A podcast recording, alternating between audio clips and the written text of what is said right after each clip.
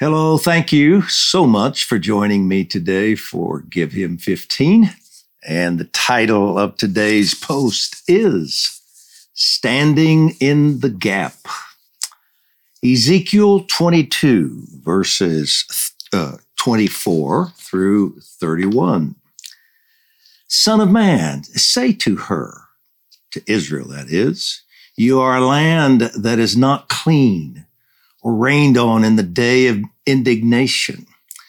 And the word of the Lord came to me, saying, that would be to Ezekiel, there is a conspiracy of her prophets in her midst, like a roaring lion tearing the prey. They've devoured lives. They've taken treasure and precious things. They've made many widows in the midst of her. Her priests have done violence to my law and profaned my holy things. They've made no distinction between the holy and the common. They've not taught the difference between the unclean and the clean. And they've closed their eyes from my Sabbaths, and I am defiled among them.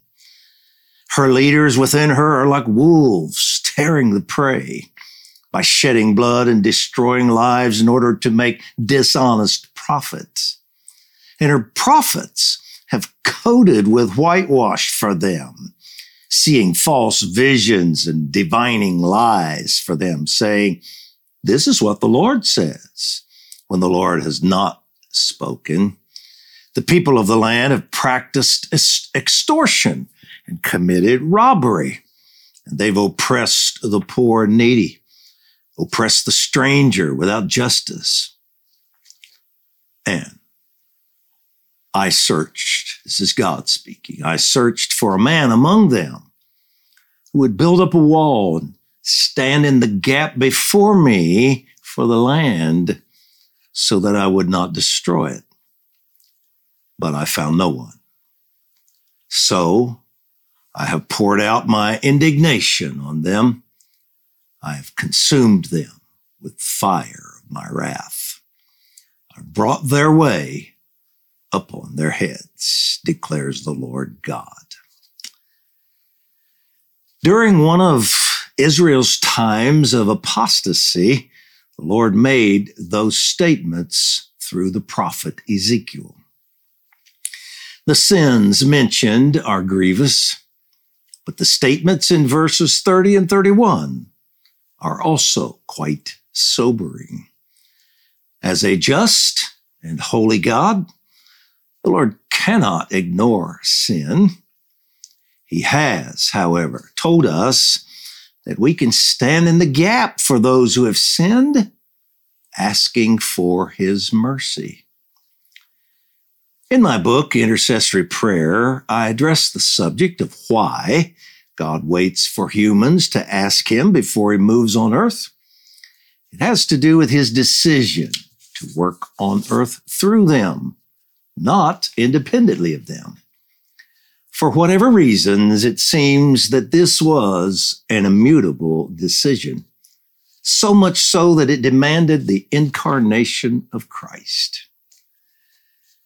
God knows our needs before we ask, but we must ask.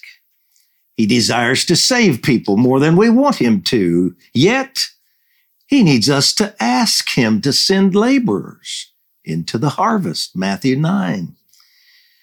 The great intercessor and teacher Gordon Lindsay once said that God never asked us to pray for anything that would automatically occur, such as the sun to rise or gravity to operate. These are laws he has established that operate regardless of our actions. He did, however, ask us to pray for laborers, for his kingdom to come, his will to be done on earth, they are not automatic, even though they are his will. In this Ezekiel passage, God tells us that in his mercy, he wanted to save Israel from the judgment they deserved and would have had appropriate intercession occurred. Tragically, he found no one no one to do so, and therefore had to release devastating judgment. I mention this to emphasize that God will honor our repentance and intercession on behalf of our nation. There are other passages in scripture where God did find a person or persons to repent for Israel and he responded with mercy. Moses interceded for Israel. God said he had pardoned them according to Moses' words. Nehemiah repented for the sins of Israel and God honored this. Daniel repented for the sins of Israel, interceding for their restoration. God did so. We can repent for the sins of our nation and believe that God will respond with cleansing and healing. Many leaders are doing so today in our nation's capital. If you're reading this early enough and can join us today by live stream, please do so. To do so, text the word prayer to 67742 or go to praydc.org. Excuse me. The activities will be, let's just try this again.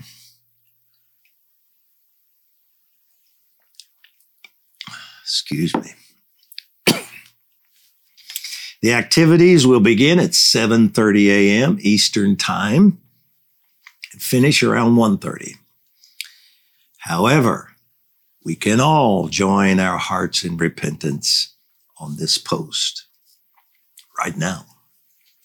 Let's do so. Father, we repent for the shedding of innocent blood, for the sin of over 60 million abortions. Mind boggling. This has occurred because we lost our love of children and family, placing ourselves above all else. This opened the door to the spirit of murder and violence we now experience thousands of murders and horrific violence in our nation. Please forgive and cleanse our land, freeing us from the curses the shedding of innocent blood has brought upon us. We repent for pride, rebellion, and breaking covenant with you in government in pride and arrogance, our government has chosen to usurp your authority, reject your word, and remove your influence from their actions. They have honored sin and immorality while rejecting your moral laws. Those in our government had the audacity to believe they could redefine your most sacred covenant marriage. Our government removed you from our schools, and many have tried to remove your influence from every aspect of our government. We have allowed injustice to enter our government, shape our laws, influence our courts, and the political spirit now dominates. We repent for these and many other evils of our government. We repent for the idolatry in our nation. We promote and celebrate many gods, little g, and religions, worshiping demons, idols, pleasure, mammon, and our own selves. We even deny your role in birthing our nation. We repent for this idolatry and ask you to cleanse our nation. We repent for the gross immorality in our land. We've cast off all restraint and now have rampant fornication, adultery, homosexuality, pornography, pedophilia, and other sexual sins. We lie, cheat, steal, covet, hate, abuse others, filled with drunkenness and addictions. Please forgive, cleanse us for these and other immoral actions against you and our fellow man. And we repent for the condition of the American church. We have allowed the spirit of religion to replace our relationship with you. We have grown lukewarm, losing our passion and first love. We have compromised truth, refusing to speak against the sins of our nation. We have watered down the message of repentance and the cross, thereby losing the power of the gospel. We have allowed legalism, doctrines, and competition and pride to divide us. We lost our savor, the power to preserve, and are no longer the light you need us to be. Please forgive us for these compromises and evils. We pray today, Lord, for the gathering in Washington, D.C. Lead and direct those who repent for our nation. May our humility be deep, our repentance be heartfelt, and our hearts contrite before you. Use this day of repentance to save America.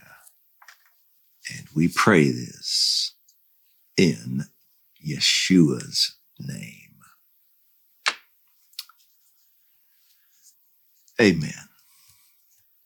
Thank you so much for joining me. I hope some of you can and will join us as we do this in Washington, D.C. And I will be back here tomorrow. Please join me once again.